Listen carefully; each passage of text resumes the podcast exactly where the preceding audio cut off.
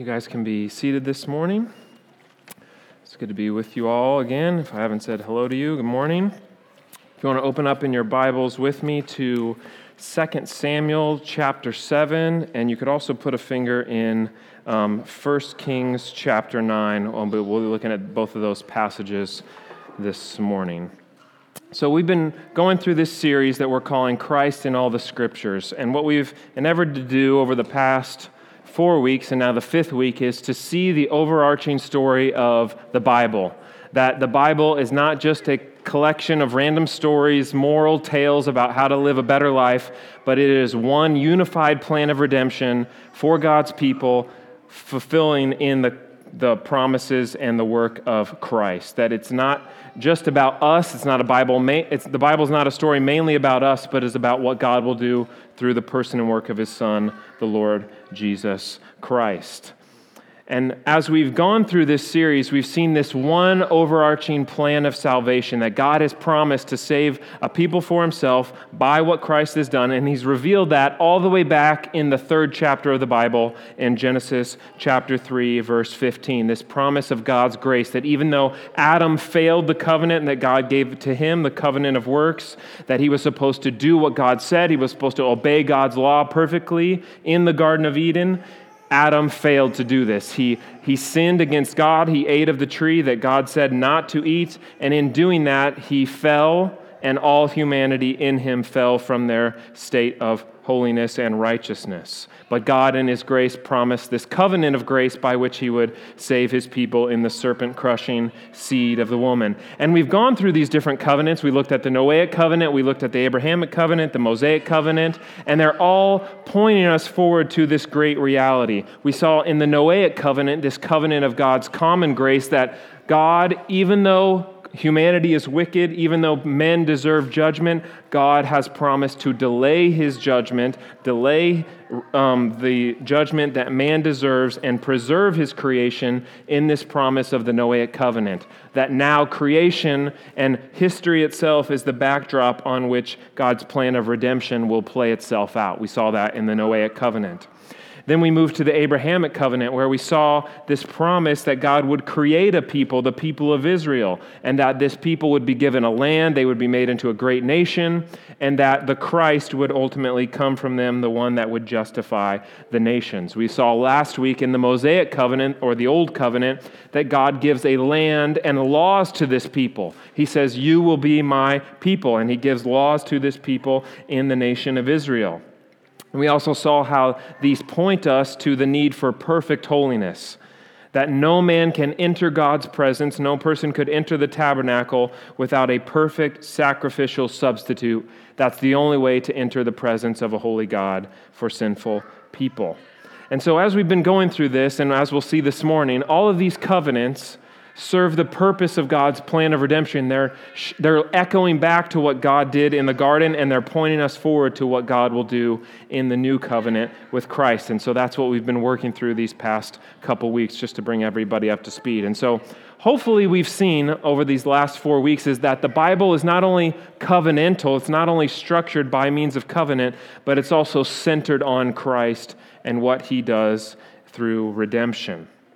And we'll see this week We'll look at the, no, the not the Noahic, the Davidic covenant. We'll look at the Davidic covenant, the covenant that God made with David. That God promises to this people that they will have a king. That this king will be one that rules the nations, that he will be one that sits on the throne, and he will be one that represents the people to God and God to the people. He will rule over these people. He will subdue their enemies. He will bring them rest in the land. He will build the temple, the house of God on the earth. This is what we'll see in the Davidic covenant. But ultimately, what we'll see is that at one level, this promise is fulfilled in a temporary, earthly way but we'll see how this points us to what Christ will do in his kingly office, fulfilling the Davidic covenant and bringing salvation for all that he has won, not in the earthly kingdom, but in the heavenly new creation. So that's what we're going to look at this morning. So if you want to look with me at 2 Samuel chapter 7, and then we'll go to 1 Kings and we'll read the passage there, and then um, I'll pray for us. We'll read the passage, we'll study God's word, um, and we'll go from there. So, um, this is the word of the Lord. We'll begin at verse 8 in 2 Samuel. So I keep saying Samuel. That's not a, that's not a book of the Bible. Samuel, chapter uh, 7, verse 8. Now, therefore, thus you shall say to my servant David, Thus says the Lord of hosts I took you from the pasture, from following the sheep, that you should be prince over my people Israel. And I will be with you wherever you went, and have cut off all your enemies from before you. I will make for you a great name, like the name of the great ones of the earth. And I will appoint a place for my people Israel, and I will plant them, so that they may dwell in their own place and be disturbed no more. And violent men shall afflict them no more as formerly, for the time that I appointed judges over my people Israel. And I will give you rest from all your enemies. Moreover, the Lord declares to you that the Lord will make you a house. And here we see the, really the concentration of what this Davidic covenant is. Verse 12. When your days are fulfilled, he's speaking to David, and you lie down with your fathers, I will raise up your offspring after you, who shall come from your body, and I will establish his kingdom. He shall build a house for my name, and I will establish the throne of his kingdom forever. I will be to him a father, and he shall be to me a son. And when he commits iniquity, I will discipline him with the rod of men, with the stripes of the sons of men. But my steadfast love will not depart from him, as I took it from Saul, whom I put away from before you. And your house and your kingdom shall be made sure forever before me. Your throne shall be established forever. And then we see this repeated to David's son Solomon in 1 Kings chapter 9, we see another kind of layer to this covenant. We begin in verse 3. And the Lord appeared to him, that is Solomon, and said, I have heard your prayer and your plea, which you have made before me. I have consecrated this house, talking about the temple that you have built, by putting my name there forever. My eyes and my heart will be there for all time. And as for you, if you walk before me as David your father walked, with integrity of heart and uprightness, doing according to all that I have commanded you, and keeping my statutes and my rules, then I will establish your royal throne over Israel forever, as I promised David your father, saying, You shall not lack a man on the throne. But listen to this in verse 6 But if you turn aside from following me, you or your children, and do not keep my commands and my statutes that I have set before you, but go and serve other gods and worship them, then I will cut off Israel from the land that I have given them, and the house that I have consecrated for my name I will cast out of my sight. And Israel will become a proverb and a byword among all peoples, and this house will become a heap of ruins. Everyone passing by will be astonished and will hiss, and they will say, Why has the Lord done thus to this land and to this house? Then they will say, Because they abandoned the Lord their God, who brought their fathers out of the land of Egypt, and laid hold of other gods, and worshiped them and served them. Therefore, the Lord has brought all this disaster on them. Let's pray this morning. Lord, we thank you this morning for your holy and infallible word. We thank you for um, these promises that you've given us in your word. We pray this morning that you would open the eyes of our hearts, that we might see Christ more clearly this morning, that as we look to these covenants of the Old Testament, that we would not see something other than Christ, but see Christ in his full, magnificent glory. The one who has done everything that we could not and our only hope of life and salvation. And so this morning, as we look at the Davidic covenant, pray that you will give us ears to hear, eyes to see, and that you would transform us, Lord, from one degree of glory to the next. We know this is only possible by the work of your Spirit in our souls, and we pray that you would do this by your mercy and grace. We ask all these things in the name of the Father, the Son, and the Holy Spirit. We pray. Amen. Amen. So, we come to this Davidic covenant, and in many ways, we're coming to sort of the climax of a lot of the Old Testament. And hopefully, we'll see that bore out today as we go through these three different points. So, I don't want to get ahead of myself. So, the first thing we're going to look at was got to, got to bring ourselves up to speed with where we left off last time. That will bring us to point one on our outline the conquest.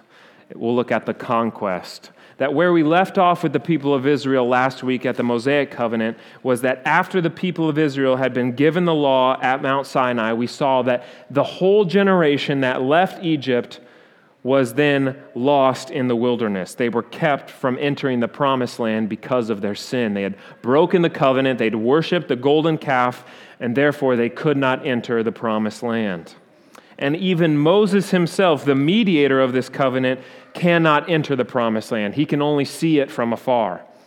It has to be Joshua, Yeshua, if you want to say it like that, that leads the people into the promised land of Canaan. And this is what we see in the book of Joshua. That after the people of Israel, after the first generation is lost in the wilderness, we see that this new generation comes and they are the ones that will enter the promised land and Joshua is the one that will lead them. But they're not only led into the promised land, but they must conquer the enemies of God in the promised land, the Canaanites. They must drive out the enemies from the land. And I think this is a difficult thing for a lot of us to hear. We hear about, there's a lot of things in the Old Testament that I think are difficult to understand. And, you know, we could have talked about this last week in the Mosaic covenant. Why are the laws so harsh? You know, why, why is there a death penalty for just blaspheming the name of the Lord? Why does God command the people to drive out the Canaanites? Why does he call for the destruction of the enemies of Israel? And there's a lot of answers to this question. There's a lot of ways that we can talk about this, but one reason is because the kingdom of Israel was supposed to be this holy land where God's presence dwelt. And so, where God's presence dwells, there cannot be sin, there cannot be iniquity. And it was meant to picture, in a way, the kingdom of heaven. That, in a sense, we could call it the fancy, I won't say the fancy word. Oh, I will. Okay, it's called eschatological intrusion. Don't worry about that. It's where heaven, in a sense, breaks into earth, and we see these elevated earthly blessings and earthly curses. We could say that the common grace of Noah is sort of suspended for a time, where even the smallest sin deserves the greatest punishment. And where even the earthly enemies of God's people, the Canaanites that worship idols, are called to be destroyed. And so it's meant to picture heaven. It's meant to picture the final judgment that will happen at the end of all things. And so we see in the book of Judges that Joshua leads the people through the land. They take the land and they are have rest in part. And so in a sense we can say they're given all the land that Abraham was promised. But the, the, the, the story turns very quickly in the book of Judges. If you haven't read the book of Judges recently, you should read it. It is very dark. It's a very dark book about dark, sinful things we see over and over again that the people failed to drive out all of the Canaanites. They, f- they failed to drive out completely all of the enemies of God. There's a partial fulfillment, but there's not a complete driving out of these enemies. And so we see the tribes of Israel disobey. God raises up a judge to b- bring temporary salvation.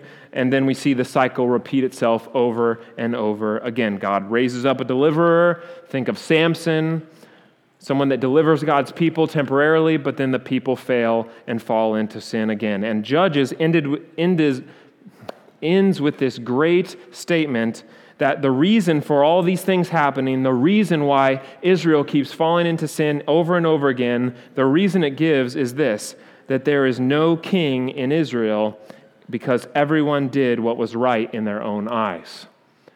Everyone did what was right in their own eyes. They weren't following the laws of God. They weren't following his commands. They were doing what was right in their own eyes. And we can see many parallels to our day. But for them, there was no king, there was no ruler, there was no leadership, there was no one to bring forth the law of God, represent the people, and lead them in the law of God.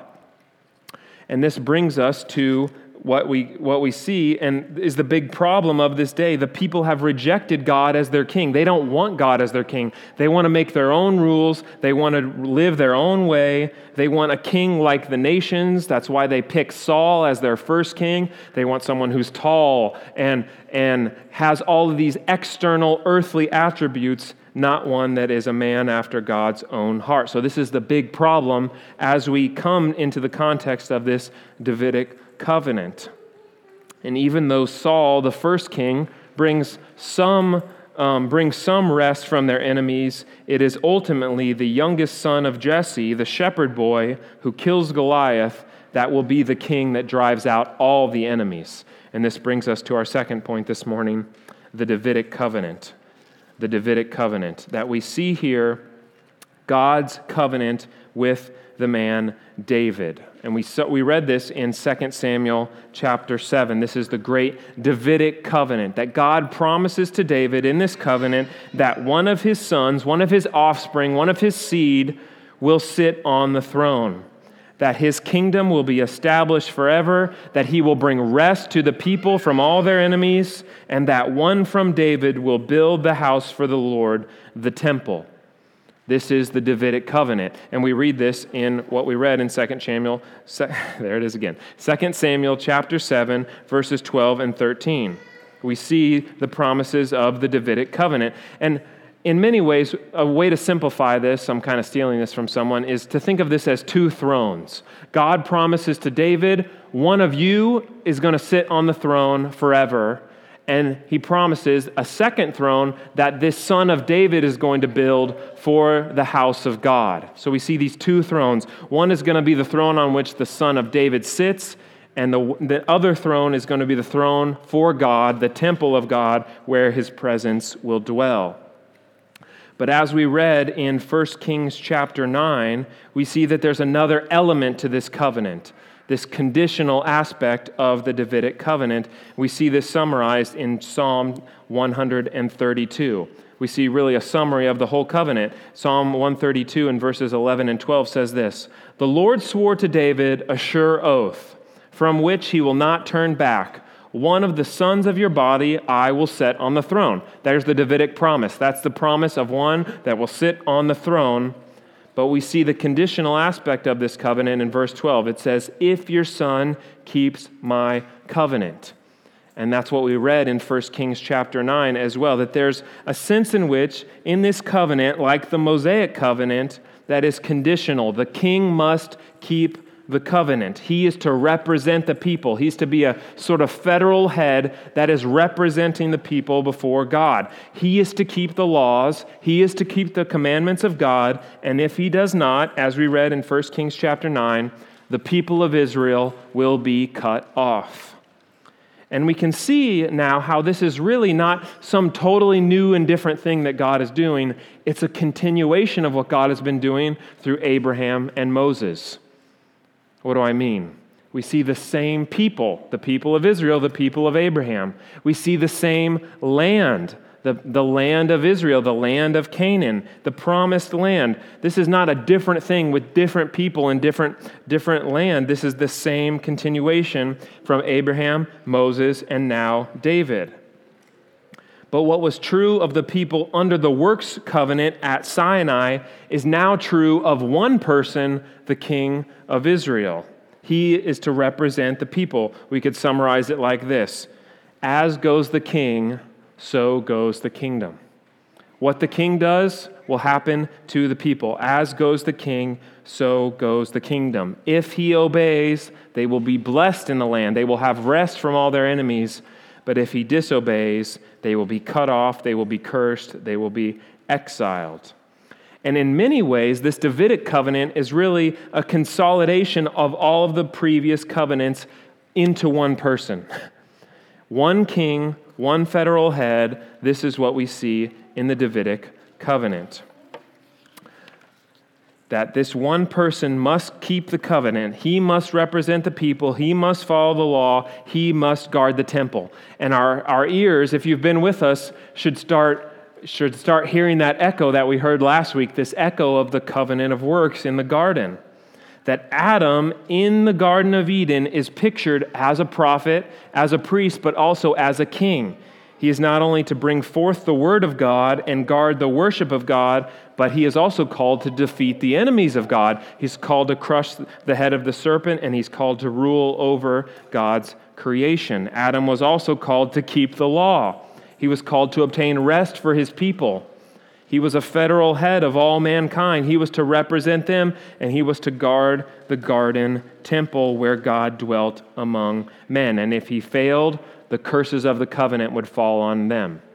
Same, same language, right? Same idea is coming to bear. And this is the same thing that a similar thing that we see in the Davidic covenant that if the king obeys, they will be blessed, and if he does not, they will be cursed.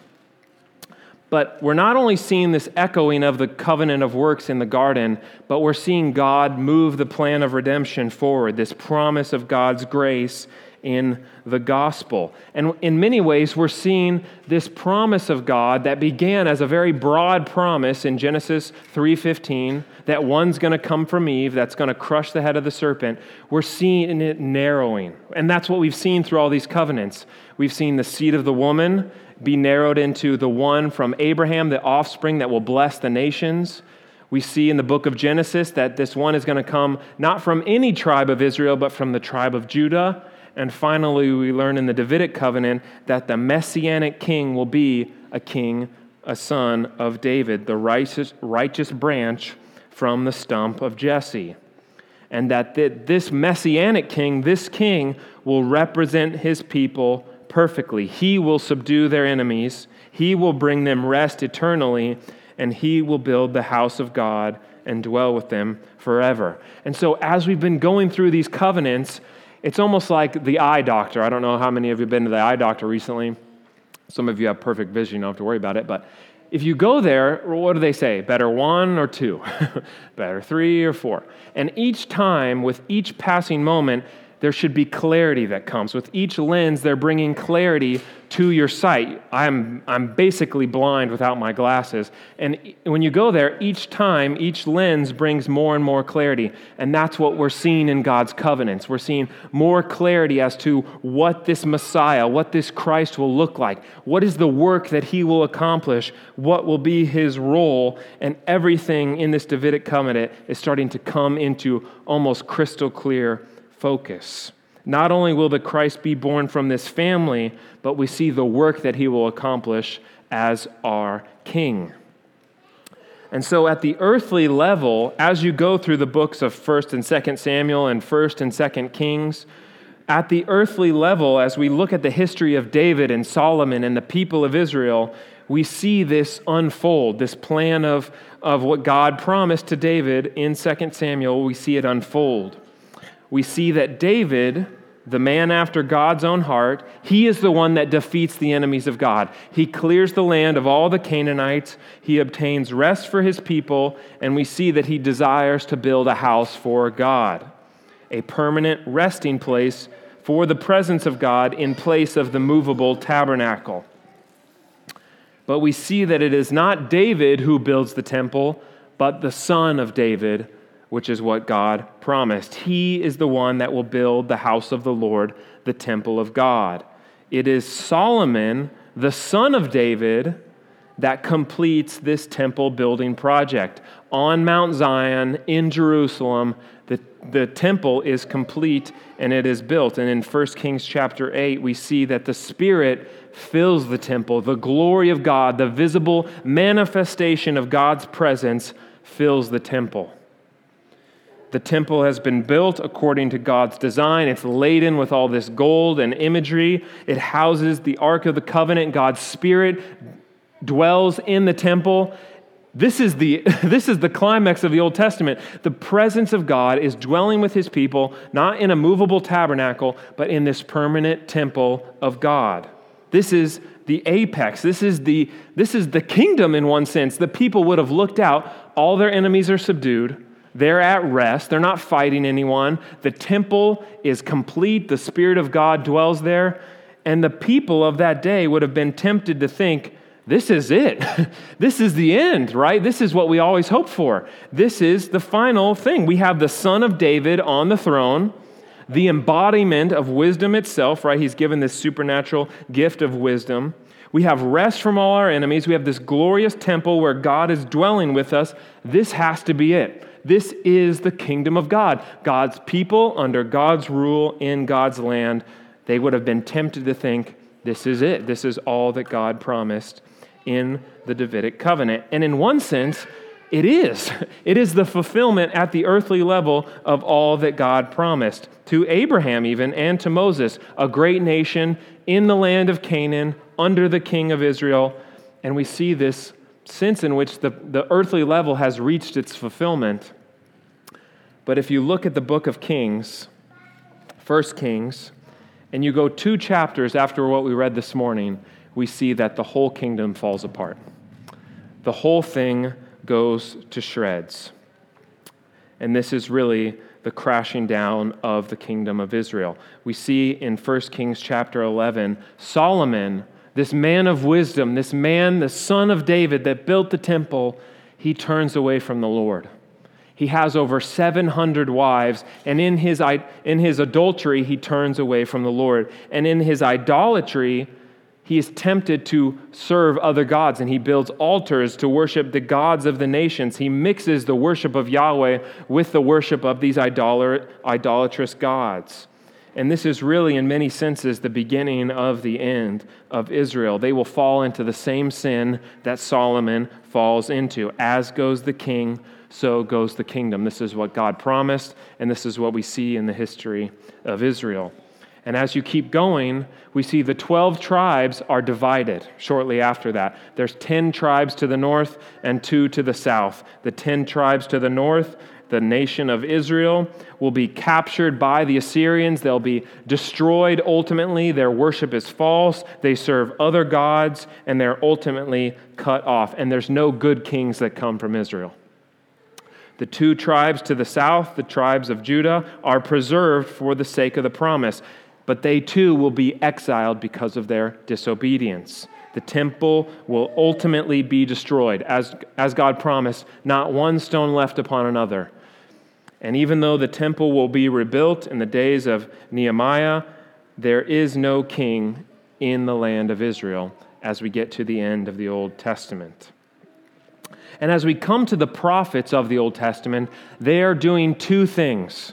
They're seeing what's happening. They're seeing what's happening to Israel. Israel has broken the covenant. The kings are not good kings. They have fallen. The kingdom is being separated and divided, and, and everything is, feels like it's not going according to plan. We had this apex moment, and it's all been downhill from here. And the prophets are really coming to the people as God's covenant prosecutors. They are bringing the covenant to bear on the people. They're saying, You have broken the covenant. You have followed and worshiped other gods, idols.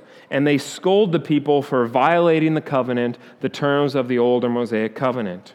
But what they also do is they promise this future mercy of God. They promise and point forward to what God will do in the future. That there's going to be this new covenant that God is going to bring where he will bring mercy and redemption and a new king that will sit on the throne.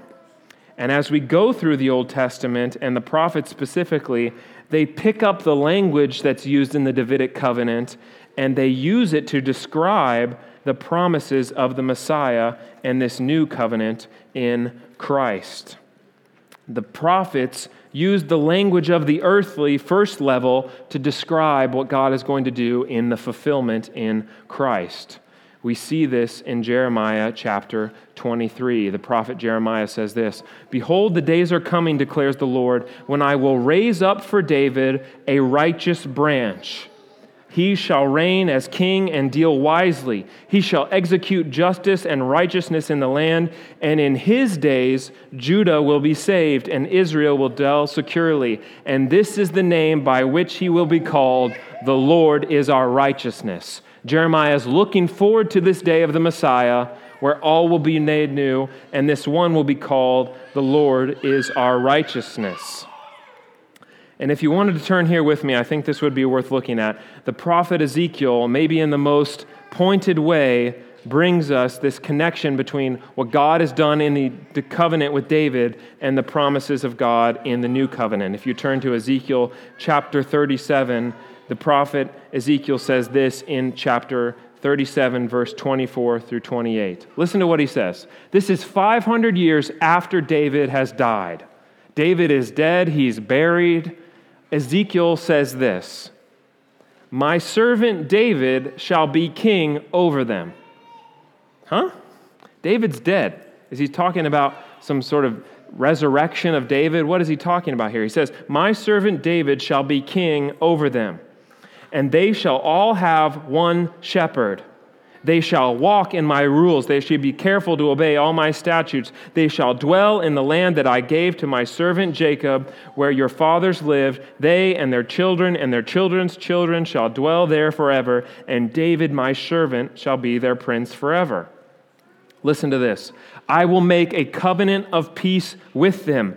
It shall be an everlasting covenant with them, and I will set them in their land and multiply them, and I will set my sanctuary in their midst forever. My dwelling place, the house of the Lord, shall be with them. I will be their God, and they shall be my people. Then the nations will know that I am the Lord who sanctifies Israel when my sanctuary is in their midst forever we see the prophets are looking forward to this day in the future when David will be king.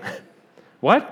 When there will be a righteous branch, there will be one shepherd. This shepherd will cause the people to delight in the law of God. They will have true rest in the land. And in this new covenant of peace, God Himself will dwell in their midst in the temple. And this brings us to our third and final point this morning Christ the King. That what we see in promised in the Old Testament, in the Old Testament promise, prophets, we see come to full clarity in the person and work of Christ in the New Testament. That what we see in the New Testament is that it is the Son of God in his incarnation that has come as not only the King of the universe, but the promised king of David. What does Matthew 1 1 say? Jesus Christ, the son of Abraham, the son of David.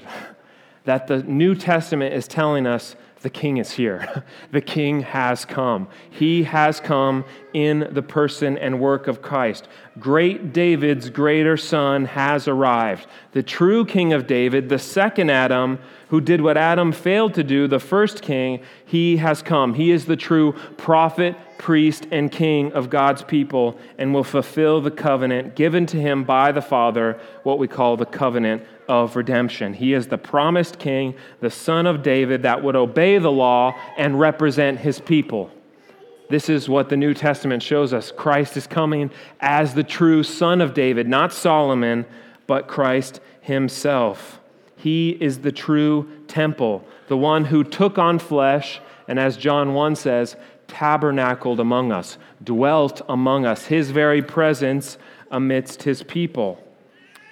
One theologian says this G.K. Beale the special presence of God that was formerly contained in the Holy of Holies of the tabernacle and the temple has now burst forth into the world in the form of the incarnate God, the Lord Jesus Christ.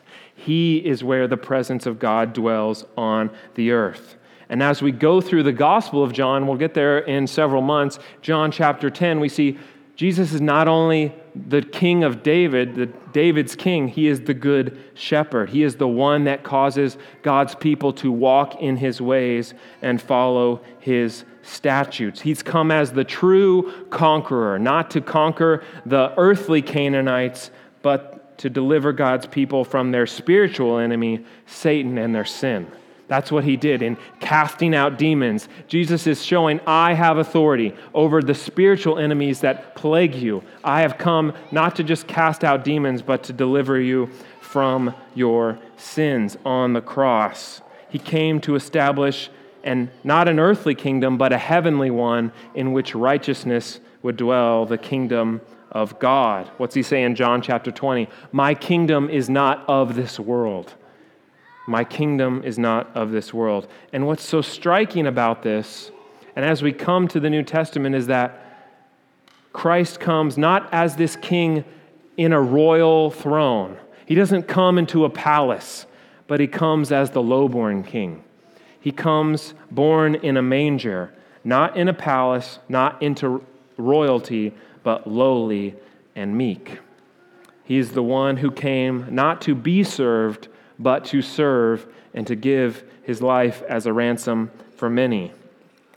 And in his perfect act of obedience, he would go to the cross, bearing the sin of all his people, crowned not with a golden crown, but with the crown of thorns. He would be spit on, he would be mocked, he would be beaten. As we sang this morning, he would be stricken, smitten, and afflicted, undergoing the wrath and curse of God for our sin. What we deserve, what our sin and rebellion deserved, he is the true righteous sufferer. Our sin was placed on him on the cross. And even though he would suffer and he would die as our king, just as David prophesied, the grave couldn't hold him.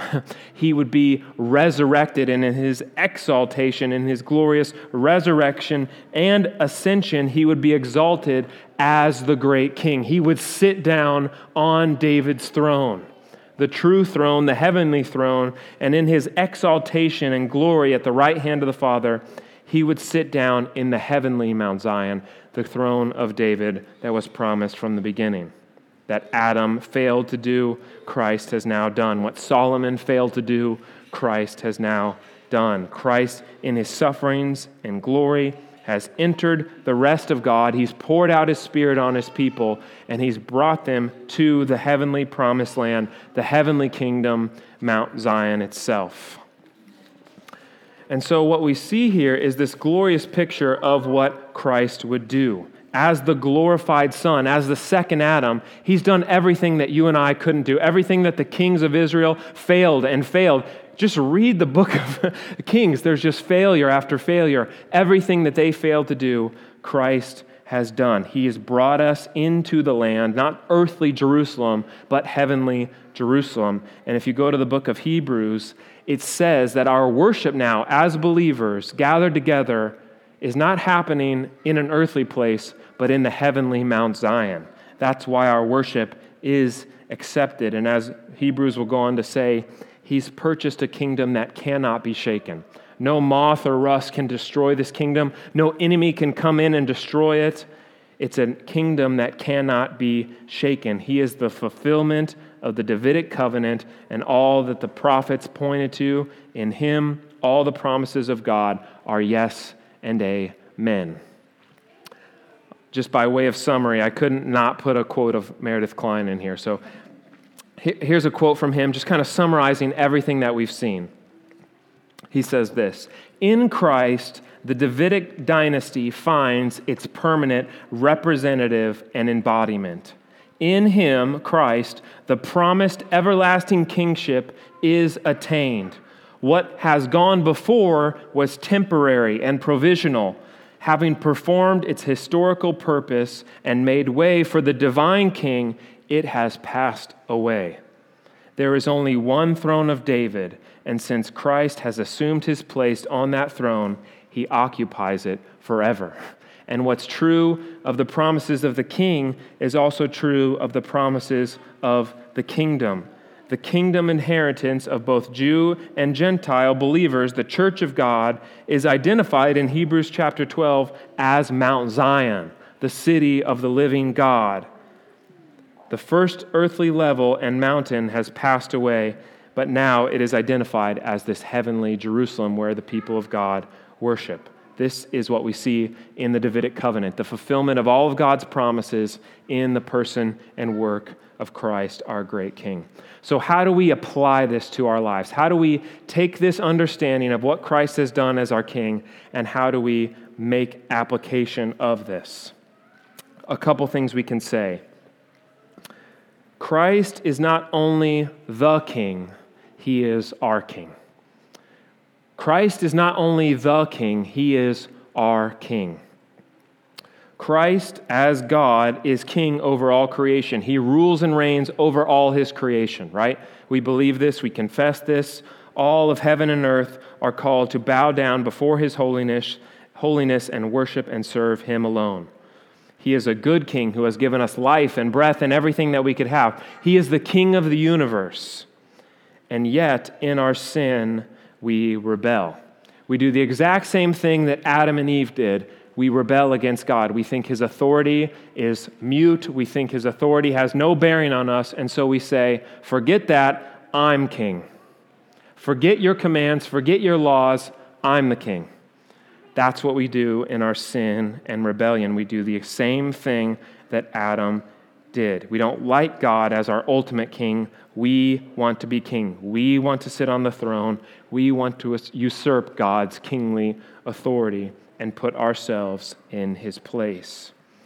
This is all sin. This is what rebellion is. It's not some light thing, it is rebellion against the king of the universe, God himself. And this is what our sin deserves. It's separation from God's safe presence. It's judgment for our sin. It's hell itself. This is what our sin and rebellion deserve. We are going against the king and ruler of the universe. And every sin we commit is to continue in our rebellion and only increase our pain and torment. And yet, and yet, this great king is also a gracious king he offers pardon to those that would turn from their sin and serve him. He offers grace and mercy to those that would turn away, that would repent from their sin and trust in him. And so the question we need to ask ourselves now is the same question that the prophet Elijah asked the people of his day Who are you going to serve? How long will you waver between the two? If the Lord is God, follow him. But if it is Baal, then follow him. If God is king, serve him. But if he's not, go do whatever you want to do. He's saying, choose this day whom you will serve. This is the call for us. We have to make a choice. He's saying, stop wavering between the two. Choose God or choose your sin. And the call of Christ and the call of Christ our King, the one who has suffered the punishment that we deserve, is come to me. Come to me. I've forgiven your sin. I am the true King. And we have to say, and the book of Revelation tells us that at the end of human history, every knee will bow, every tongue will confess that Christ is Lord. It will either be in humble submission to him as Savior or it will be in fearful terror to the one who will by no means clear the guilty. And so today, if Christ is your king, then our call is to serve him, to make him king of our lives, Lord of our lives. Our allegiance is to Him. We are to follow His commands and His laws. We don't get to create our own method of righteousness. We don't get to create what's right and what's wrong. We serve and worship Him alone, and this should produce a humble submission in us. And just as we read in Psalm 51, we can confess our sins to God. We can plead to Him for mercy, knowing that He gives us mercy in Christ but this creates a humility and a submission in us to serve Him alone, not our own sinful hearts. So we've seen today that Christ is our prophet, our priest, and our king. We have no other. There's no other prophets that are going to bring forth the word of God. Christ has spoken by his son. I'm sorry, God has spoken by his son. There's no need for priests we have the one perfect sacrifice, and there's no need for any earthly kings because Christ has done it all. This is our hope this morning. This is the only way we can be made right with God is by someone subduing our rebellion, bringing us to his heavenly kingdom, and knowing that he will build his church, the temple of God, from this day till the end of the world. This is our hope as believers. So let's praise him and thank him for what he's done in Christ. Let's pray. Lord, we thank you for your infinite mercy. We thank you that we see in this covenant with David and the one that would come after him that, that no human being alone could fulfill your law. No one could represent us perfectly before you in our sin and in our rebellion. that we need someone who is not only the Son of Man, but one who is truly and eternally the Son of God. That He alone is the one that can come and fulfill the law for us, represent us before God, bring us to the heavenly kingdom of God, and truly bring us Sabbath rest for eternity. He is the only one that can do this, and He has done this in the person and work of Christ. And so this morning, may our hope be in Him the great king from David, the Lord of David, who would rest at God's right hand and purchase that rest for all his people. And so this morning we look forward to that rest. We don't experience it in full now. We only experience it in part. And so this morning we look forward to your heavenly kingdom that you've inaugurated in Christ, that has come in part but we look forward to the consummation in the new heavens and the new earth where all will be made new, every tear will be wiped away, there will be no more mourning, no more crying, and there'll be no temple in that city, for God will dwell with his people forever as their holy and righteousness is brought about only by the work of Christ. We thank you and praise you for the work that you've done. We pray that we would trust in Christ alone this morning. We pray all these things in the name of your Son, Christ. Amen.